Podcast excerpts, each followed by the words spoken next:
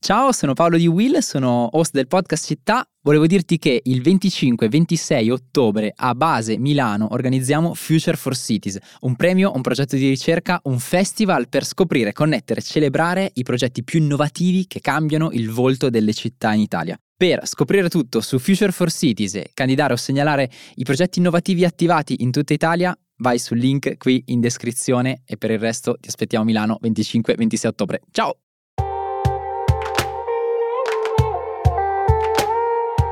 Ciao, io sono Silvia Boccardi, giornalista. E io sono Francesco Rocchetti, segretario generale dell'ISPI.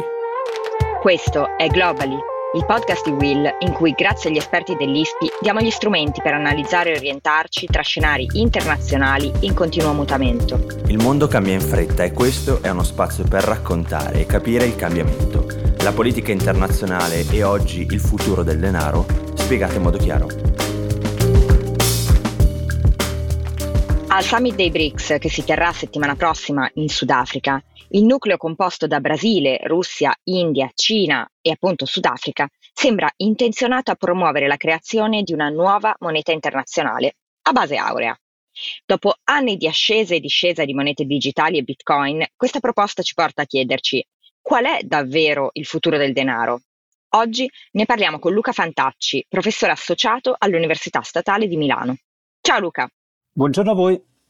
Buongiorno Luca, io partirei da lontano. Oggi parliamo uh, di denaro, di monete, di qualcosa che per migliaia di anni ha regolato in maniera chiara e incontrovertibile il potere di scambio uh, delle civiltà eh, che hanno vissuto su questo pianeta, insomma, eh, prima di noi.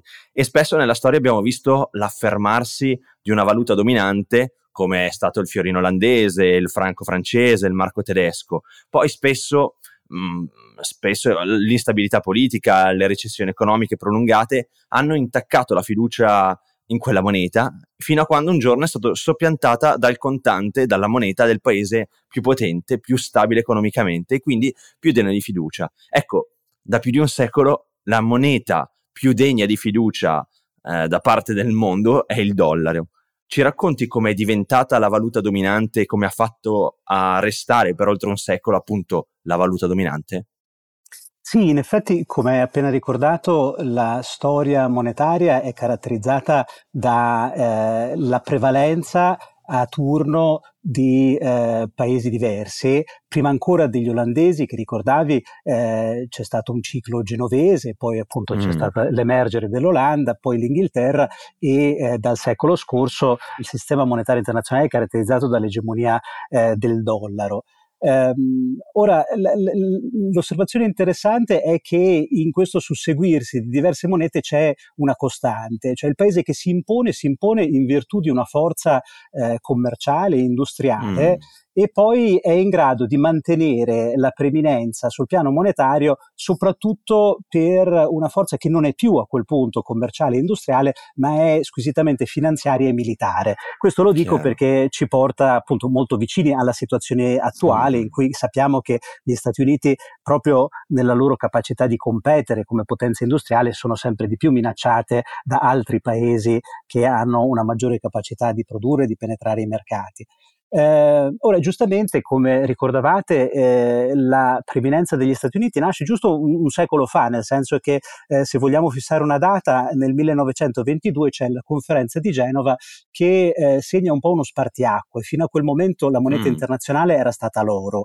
Eh, da quel momento si decide che eh, oltre all'oro possono servire come strumento di regolamento anche le monete convertibili in oro, cioè quei paesi mm. che appunto sono abbastanza forti da assicurare la convertibilità della propria valuta in oro oro hanno la capacità di utilizzarla come eh, moneta internazionale. Chiaro. E fra questi certamente comincia a emergere eh, con forza eh, gli Stati Uniti. Mm, siamo eh, ne- nei ruggenti anni 20, quindi negli anni in cui gli Stati Uniti guadagnano per l'appunto eh, un primato anche grazie alla loro capacità di primeggiare nei mercati che contano allora, no? nella industria pesante, nell'industria automobilistica, nella produzione di beni di consumo. Gli europei sono un po' azzoppati dopo la prima guerra mondiale, insomma, eh, gli Stati Uniti esatto. hanno un grande vantaggio. Gli, gli, europei, in particolare eh, quel paese europeo che fino a quel momento aveva esercitato, fino alla prima guerra mondiale, diciamo così, aveva esercitato eh, l'egemonia su scala globale, cioè il Regno Unito. Quindi mm. eh, nel periodo fra le due guerre eh, si prepara questo avvicendamento che viene in qualche modo eh, sanzionato, consacrato da un'altra conferenza, la conferenza di Bretton Woods, che viene sem- eh, spesso ricordata perché per certi versi è l'inizio del mondo attuale. Siamo nel 1944, verso la fine della della seconda guerra mondiale, a questo punto si comincia a intravedere una conclusione favorevole e ehm, a Bretton Woods, una località per l'appunto negli Stati Uniti, nel New Hampshire, eh, si riuniscono a luglio, in piena estate, anche lì eh, 44 delegazioni di 44 paesi diversi e per un mese intero disegnano un ordine economico internazionale che questo poi è l'aspetto interessante, insomma, eh, nessuno immaginava, arrivando a Bretton Woods, che eh, la moneta internazionale sarebbe stata il dollaro, eh, mm. perché no, è una cosa anche difficile da dire, eh no? sì. che si decide concordemente di dare il primato a un paese eh, fra certo. gli altri. Infatti non è questo che si decide, no? si decide per certi versi di reinventare il gold standard, di rimettere l'oro al centro del sistema monetario internazionale specificando però che appunto come l'oro eh, si può utilizzare anche moneta convertibile in oro e in particolare il dollaro. Qua eh, devo dire c'è un capolavoro di diplomazia perché sono, eh, pensate, eh, i, i, delegati del Regno Unito che chiedono di specificare che ehm, la moneta convertibile in oro non sia eh, il, la sterlina ma il dollaro eh, perché ah. chiaramente la, la convertibilità è, un, è, una responsabilità, no? io mi devo sì. impegnare a convertire e in quel momento, lo ricordavate, il, la, il, Regno Unito è ulteriormente indebolito eh, dalla seconda guerra e non è certo in grado di, di, assicurare la conversione della sterlina in oro. E quindi il dollaro un po' per questo, un po' per uno stato di fatto, gli Stati Uniti hanno più dell'80% delle riserve auree mondiali in quel momento, quindi eh, dire dollaro e dire oro è la stessa cosa eh, e è qualcosa che viene accettato eh, senza discussione in tutto il mondo e fino appunto di, di, essere scritto eh, nel trattato stesso senza grande discussione. No? Quindi mm. passa un po' sotto silenzio. Eh, poi di fatto però eh, questo, questo, questa clausola eh, diventa importante dopo la guerra quando il dollaro acquista effettivamente il, il, ruolo di strumento di pagamento internazionale, in particolare attraverso il piano Marshall, no? Eh, perché eh certo. è il piano Marshall che porta i dollari in tutto il mondo, in Europa in particolare, ma non solo, eh, attraverso i programmi di aiuto e di investimento internazionale. Quindi è lì che si, si afferma per la prima volta in maniera decisa eh, il primato monetario degli Stati Uniti che poi prosegue negli anni successivi, eh, e anche questo non è un caso, quando eh, comincia la guerra fredda, in particolare con quel fronte caldo che è la guerra di Corea. Allora lì la, la spesa eh, militare sì. americana aumenta e lo si vede chiaramente dai dati, diminuiscono gli aiuti, ma aumentano appunto i dollari che fuoriescono dagli Stati Uniti a un titolo diverso, che è quello della spesa militare mm. e del mantenimento eh, di basi eh, non soltanto in Europa, ma anche eh, in Estremo Oriente. E quindi questo è il modo in cui diciamo, eh, gli Stati Uniti eh, diventano, perlomeno in quello che a, a, ai tempi si chiamava il mondo libero, il fulcro di un sistema eh, monetario e finanziario. Poi la, la, diciamo, la svolta avviene nel 71, come sappiamo, e lì appunto proprio una cinquantina di anni fa c'è un ulteriore cambiamento di questo regime, perché eh, nel 15 agosto, ancora una volta in piena estate eh, del 71, il presidente degli Stati Uniti Richard Nixon decide unilateralmente di sospendere la convertibilità del dollaro in oro. E questo cambia il volto del sistema monetario, perché di fatto per certi versi, appunto dicevamo prima della responsabilità eh, dell'egemone, gli Stati Uniti avrebbero avrebbero dovuto convertire. Eh, di fronte a pressanti richieste di conversione, in, in, effetti Nixon dice no, io non pago, no, io non eh. converto più i dollari eh, in oro, eh, facendo quella che tecnicamente sarebbe una bancarotta, no? perché eh sì. eh, de- de- dichiara di non poter pagare i propri debiti. E lì avviene una cosa straordinaria, nel senso che questi dollari, che a questo punto non sono neanche più convertibili, sono soltanto dei pezzi di carta, continuano a circolare come moneta internazionale proprio per la funzione che hanno assunto a questo punto. Eh, Troppo importanti per eh, fallire, too big to fail. Bravissimo. Eh, beh sì, per certi versi possiamo proprio dire questo, cioè che non conviene a nessuno, in particolare agli alleati degli Stati Uniti, far fallire gli Stati Uniti, gli conviene piuttosto accettare questi assegni senza copertura, chiamiamoli così, eh, che servono non solo agli mm. Stati Uniti per pagare i propri deficit della bilancia commerciale, perché a quel punto gli Stati Uniti, eh, ecco, questa è, è, la prova di quello che dicevo prima, eh, sappiamo che già da, dal secondo dopoguerra, con i miracoli economici in Italia, in Germania, in Giappone, gli Stati Uniti gradualmente perdono il primato eh, industriale, no? Eh, e però mantengono quello finanziario e quello monetario eh, perché questi dollari servono per finanziare la guerra sostanzialmente. Mm, certo. non, non, non, a caso siamo eh, a questo punto nella guerra del Vietnam, un altro fronte, fronte molto caldo e molto costoso e gli alleati no, non esitano a riconoscere che è anche nel loro vantaggio avere eh, una moneta inconvertibile che è disponibile in quantità illimitate. Questo è il vantaggio. No? Si, si, chiama fiat money nel gergo degli economisti, no? questo nuovo regime monetario, cioè un regime monetario in cui eh, la moneta può essere creata con un fiat. Eh, e questo chiaramente eh, fornisce un tesoro di guerra potenzialmente inesauribile. È un corso certo. forzoso di fatto, cioè è l'antico espediente del corso forzoso che si adottava fin dall'epoca moderna no, per finanziare le guerre e qua lo si fa su scala planetaria per finanziare la guerra fredda. No? Eh, mm-hmm. Non deve venire a mancare quel carburante indispensabile eh, per eh, finanziare la guerra chiaramente e al tempo stesso la i sistemi industriali, i sistemi sociali, no? di welfare. No? Mm. Questo è, è, è, il fronte Chiaro, su cui si sì, gioca sì. anche il confronto con l'Unione Sovietica, cioè gli Stati Uniti e i loro alleati riescono eh, per certi versi, grazie a questo sistema monetario, poi in capo a una ventina d'anni a emergere vincitori eh, nel, nel confronto bipolare e a mantenere fino ad oggi appunto un primato. Aggiungo soltanto un aspetto, che eh, il sistema negli anni 70 scricchiola, no? perché una volta che tu hai inventato una moneta inconvertibile il rischio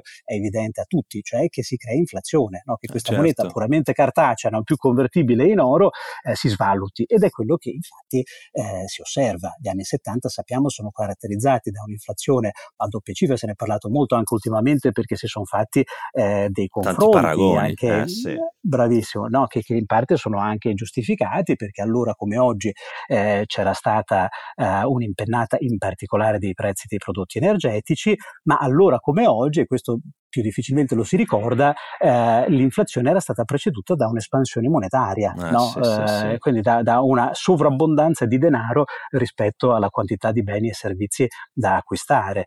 E, e come si fa ad arginare? Il, il, perché era un pericolo serio, no? Cioè, il, la posta in gioco è chiara, se il dollaro si svaluta, a questo punto gli Stati Uniti rischiano di perdere non soltanto la, la preminenza eh, industriale, ma anche quella monetaria e finanziaria, e alla fine rischiavano di perdere anche la guerra fredda. Eh, come si riesce a ovviare a questo eh, pericolo? Liberalizzando i mercati finanziari, questo è l'altro colpo di genio, cioè si dice questi dollari ehm, non utilizzateli per comprare le materie prime, che lì no, non fate altro che fare aumentare i prezzi, utilizzateli per comprare titoli per comprare titoli di Stato, per comprare titoli eh, delle imprese private, azioni e obbligazioni e in questo modo si offre in particolare ai paesi esportatori di petrolio delle opportunità di investimento, ma in generale a tutto il mondo la possibilità di investire in dollari i propri risparmi e eh, questo è, è, ciò che fino ad oggi ha mantenuto eh, il dollaro nella sua posizione eh, per certi versi insostituibile di valuta chiave. Certo. Mm. Chiaro. Beh, quindi un, un secolo di dominazione che però come dire, non è stato scontato, è un, stato un secolo in cui comunque eh, magari non sono state minacce esterne, ma una minaccia anche solo alla stabilità della, della, moneta, del dollaro, c'è stata in più di un'occasione. Questo ci stai raccontando. Cioè, noi che a, spesso semplifichiamo dicendo eh, il dollaro è la grande moneta che domina i mercati finanziari e i mercati mondiali, sì, vero, ma non è così banale perché appunto in più di cent'anni di storia le minacce che è riuscito a superare come moneta e che gli Stati Uniti sono riusciti a superare eh, come paese sono state tantissime. Non c'è dubbio, questo mi sembra ben detto, cioè è una storia in cui non si può per nulla dare per scontato no, che eh, questa posizione venga mantenuta. Non solo, ma il modo in cui queste crisi ripetute sono state affrontate hanno, fatto, eh, hanno consentito da un lato di rafforzare la posizione del dollaro e di mantenerlo eh, al vertice, dall'altro però hanno cambiato profondamente la natura di questo primato. Cioè, un tempo si poteva a buon diritto dire che dietro al dollaro c'era la forza dell'economia americana, no? Adesso questo non lo dicono più neanche eh, gli Stati Uniti, la segretaria al Tesoro americana, la Yellen, ancora recentemente ha detto il dollaro non ha alternative, ma perché dietro al dollaro c'è la, la forza dei mercati finanziari eh, sì, americani, sì, sì, che è una cosa ben diversa. No? Cioè il dollaro non puoi farne a meno perché se, se devi risparmiare, devi risparmiare in dollari. No? Ma è per certi versi il principale bene di esportazione che gli Stati Uniti oggi hanno da offrire, eh, i debiti, i debiti diciamo del proprio governo e delle proprie imprese, mm. eh, che è, lo, lo, capite bene, una posizione molto delicata, no? perché eh, è qualcosa che lega a doppio filo le sorti degli Stati Uniti alle sorti dei propri creditori, cioè ah, chi certo. in tutti questi decenni ha accumulato titoli denominati in dollari eh, nei confronti eh, di soggetti pubblici o privati americani. Beh, diciamo che que- questo è stato un escurso storico super, super interessante e probabilmente anche molto, molto utile a, a, molti di noi. Però io volevo tornare un attimo a un aspetto che, che, abbiamo, che hai citato prima. L'intenzione no, dei mercati di, eh, e de- degli stati di impegnarsi nel, nella vendita dei titoli e delle obbligazioni. C'è stato poi un momento negli ultimi anni in cui abbiamo parlato praticamente solo di Bitcoin e, e, adesso invece si è tornati a parlare di un altro tema che secondo me è molto interessante, che è quello delle digital currency statali. Tanto che la Russia, ma non più di qualche giorno fa, ha messo mh, in, a, a, test un nuovo rublo digitale eh, per i consumatori proprio, quindi sperando che in qualche modo questa tecnologia, la tecnologia blockchain, possa in qualche modo rendere più flessibile il suo sistema finanziario, che tra l'altro in questo momento sappiamo benissimo che è eh, colpito da, da sanzioni internazionali.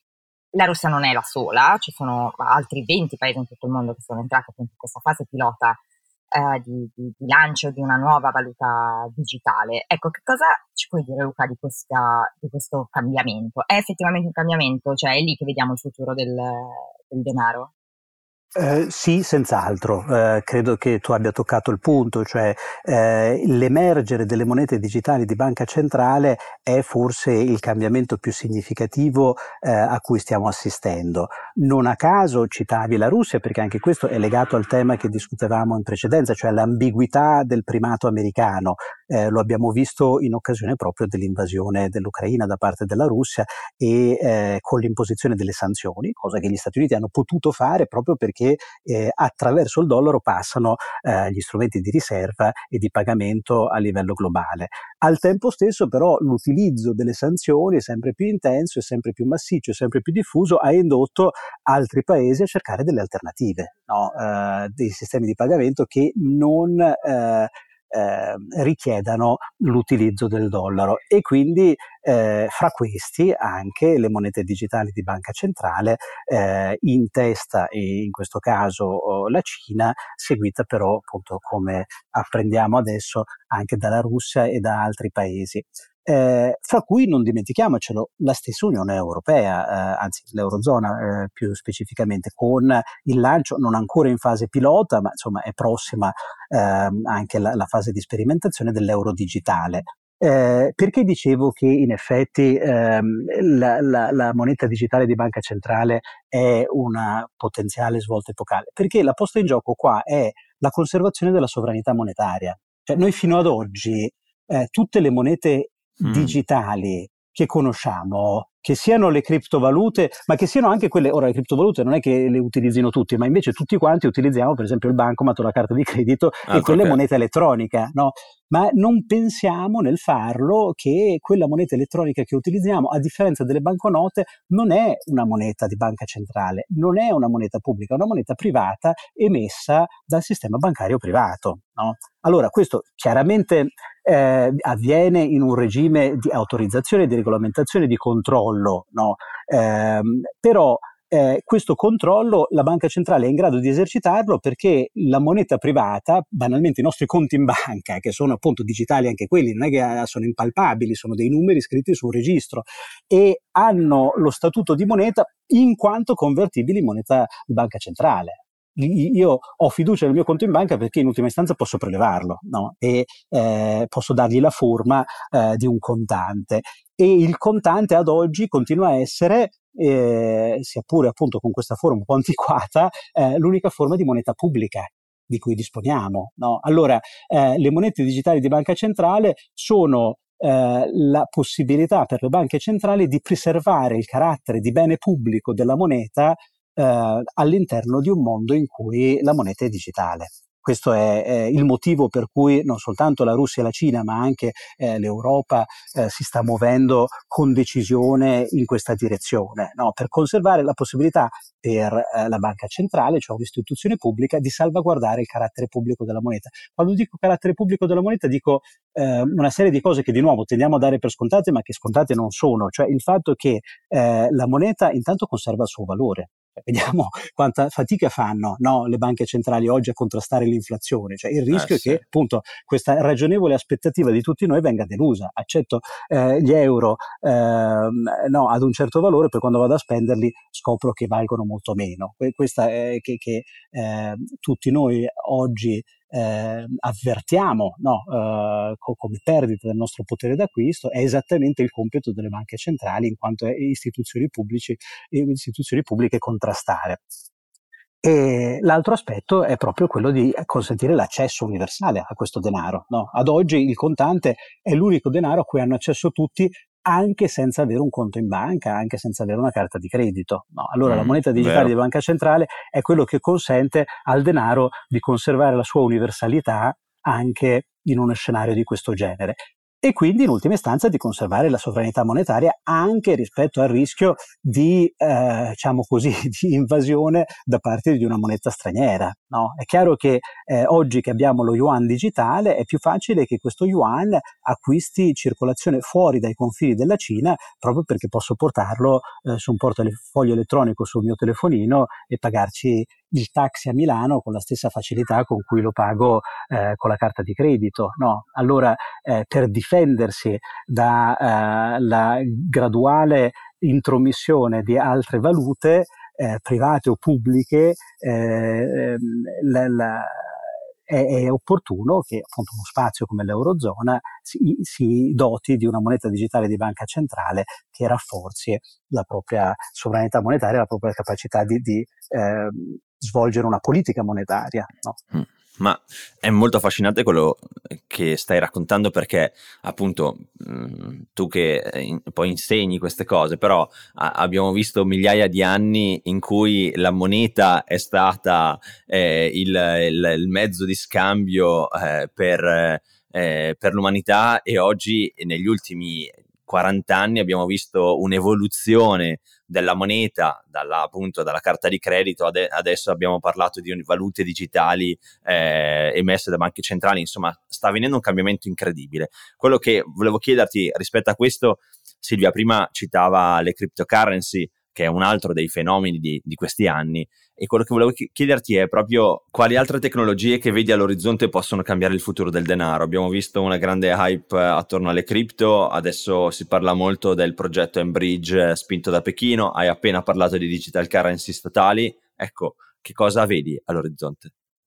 Ah, dal punto di vista tecnologico, eh, la vera rivoluzione è avvenuta a partire dal 2008 con l'invenzione di Bitcoin. È lì che appare eh, quella tecnologia che chiamiamo blockchain o digital ledger technology, che ha la potenzialità di rivoluzionare il sistema monetario proprio perché eh, dà la possibilità di creare una moneta elettronica che eh, non richiede più la presenza di un intermediario. Lo dicevamo mm. prima, fino ad oggi moneta elettronica significa una moneta che mi è offerta dal sistema bancario, dal fornitore della, ban- della carta di credito e via discorrendo. Digital Ledger Techno- Distributed Ledger Technology significa che appunto questo registro che fino ad oggi è stato tenuto centralmente da una banca in modo da tenere i conti, eh, no, letteralmente i conti correnti, no, eh, è un registro distribuito ehm, e eh, quindi non richiede più la presenza eh, di un intermediario e rende possibile la creazione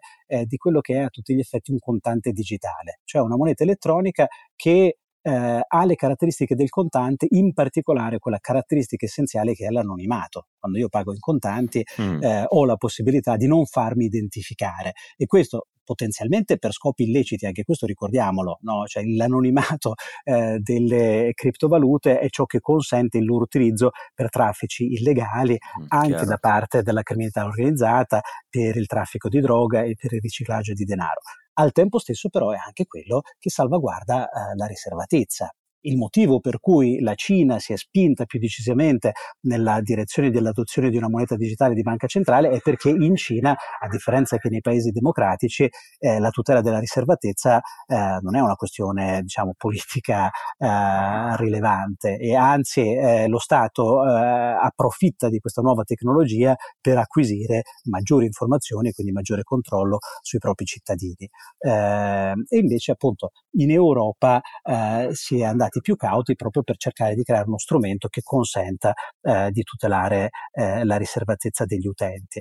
Ora, ehm, questa tecnologia è anche alla base del progetto eh, che eh, tu Francesco evocavi, cioè M-Bridge, eh, che è di fatto una moneta digitale non di una singola banca centrale, ma che nasce dall'iniziativa congiunta da una pluralità di banche centrali, eh, guidate, lo ricordavi, dalla Cina, eh, ma eh, comprendente anche gli Emirati Arabi, Singapore e qualche altro paese, sotto l'egida della Banca dei Regolamenti Internazionali, cioè della Banca Centrale delle banche centrali, di questo organismo internazionale che rappresenta Uh, a livello globale un'istanza di coordinamento mm. e di concertazione fra le banche centrali dei singoli paesi, anche dei paesi occidentali, cioè della Banca dei Regolamenti Internazionali fanno parte anche a pieno titolo i paesi occidentali.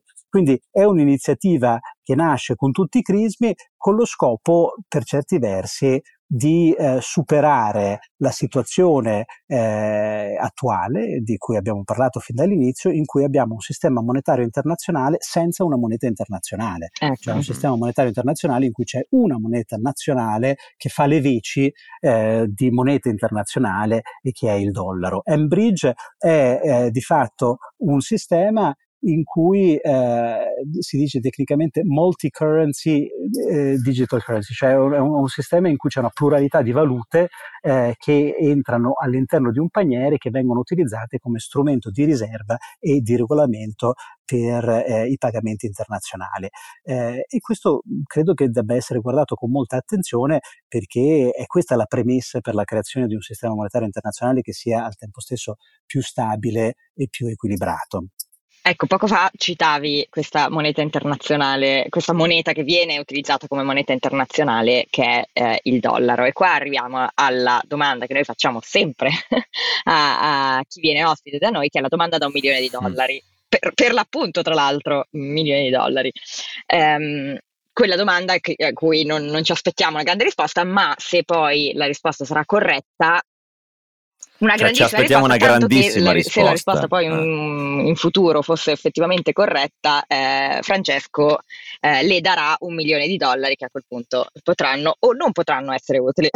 esatto. Non varranno più niente perché ci sarà esatto, dedollarizzazione. E la domanda è proprio questa, cioè esiste un futuro in cui il dollaro non sarà più la valuta dominante? È una bella domanda, eh, certamente è la domanda delle domande quando parliamo del sistema monetario, a cui eh, si tende a dare una risposta piuttosto sbrigativa, soprattutto da parte degli Stati Uniti, ma non solo, eh, dicendo uh, non ci sono alternative. No? La, la, la, formula della Thatcher, no? there is no alternative. Il dollaro non ha alternative perché nessun'altra moneta è in grado di competere con il dollaro dove però cioè, si specifica anche qua qualcosa che ricordavo prima, eh, nella capacità di offrire al mondo mercati finanziari altrettanto ampi, altrettanto liquidi, altrettanto integrati e deregolamentati. E questo è, è vero, non, non, è pacifico, che eh, se devo risparmiare oggi, cioè devo acquistare dei titoli, azioni, obbligazioni, eh, quant'altro, conviene farlo in dollari perché eh, il mio risparmio sarà più liquido, cioè letteralmente più rapidamente convertibile in denaro contante e posso trasformarlo in quello che voglio, a richiesta, immediatamente, senza soluzione di continuità. E, e, questo è importante perché quando risparmio voglio avere un potere d'acquisto no, che è eh, prontamente disponibile all'occorrenza. Eh, ora però, eh, questo eh, lo dicevo prima, è un po' un'arma a doppio taglio, nel senso che è questo che ha, fatto, che ha trasformato gli Stati Uniti nel principale paese debitore a livello globale, con debiti netti verso l'estero di 15 mila miliardi di dollari, che si fa fatica anche soltanto a dirlo, è il 60% del PIL americano, ha fatto sì anche che eh, di fatto eh, ci fosse appunto anche questa situazione in cui c'è la ricerca di alternative. E qua vengo alla, alla risposta. Se per fine del dollaro intendiamo l'inizio di un'altra egemonia, eh, credo che sia ben lontana. No, non, no, è vero che non c'è nessuna moneta che possa sostituire il dollaro, è vero però altrettanto che in alcune specifiche funzioni e in alcuni luoghi del mondo la sostituzione del dollaro sta già avvenendo. No? Quindi eh, quello che intravedo non è tanto un avvicendamento no? uh-huh. a, alla guida del sistema monetario internazionale, ma una frammentazione, non soltanto a livello geografico, ma anche a livello funzionale, cioè ci sono delle funzioni specifiche in cui il dollaro viene utilizzato sempre certo. meno e non sono funzioni marginali, anche per il pagamento del commercio internazionale, in particolare delle materie prime, no? si sta utilizzando sempre più strumenti alternativi. Lo abbiamo visto con il petrolio russo venduto in cambio eh, di yuan, eh, no? eh, oppure eh, la stessa Arabia Saudita no? che ha eh, ipotizzato la vendita in yuan eh, delle proprie esportazioni petrolifere,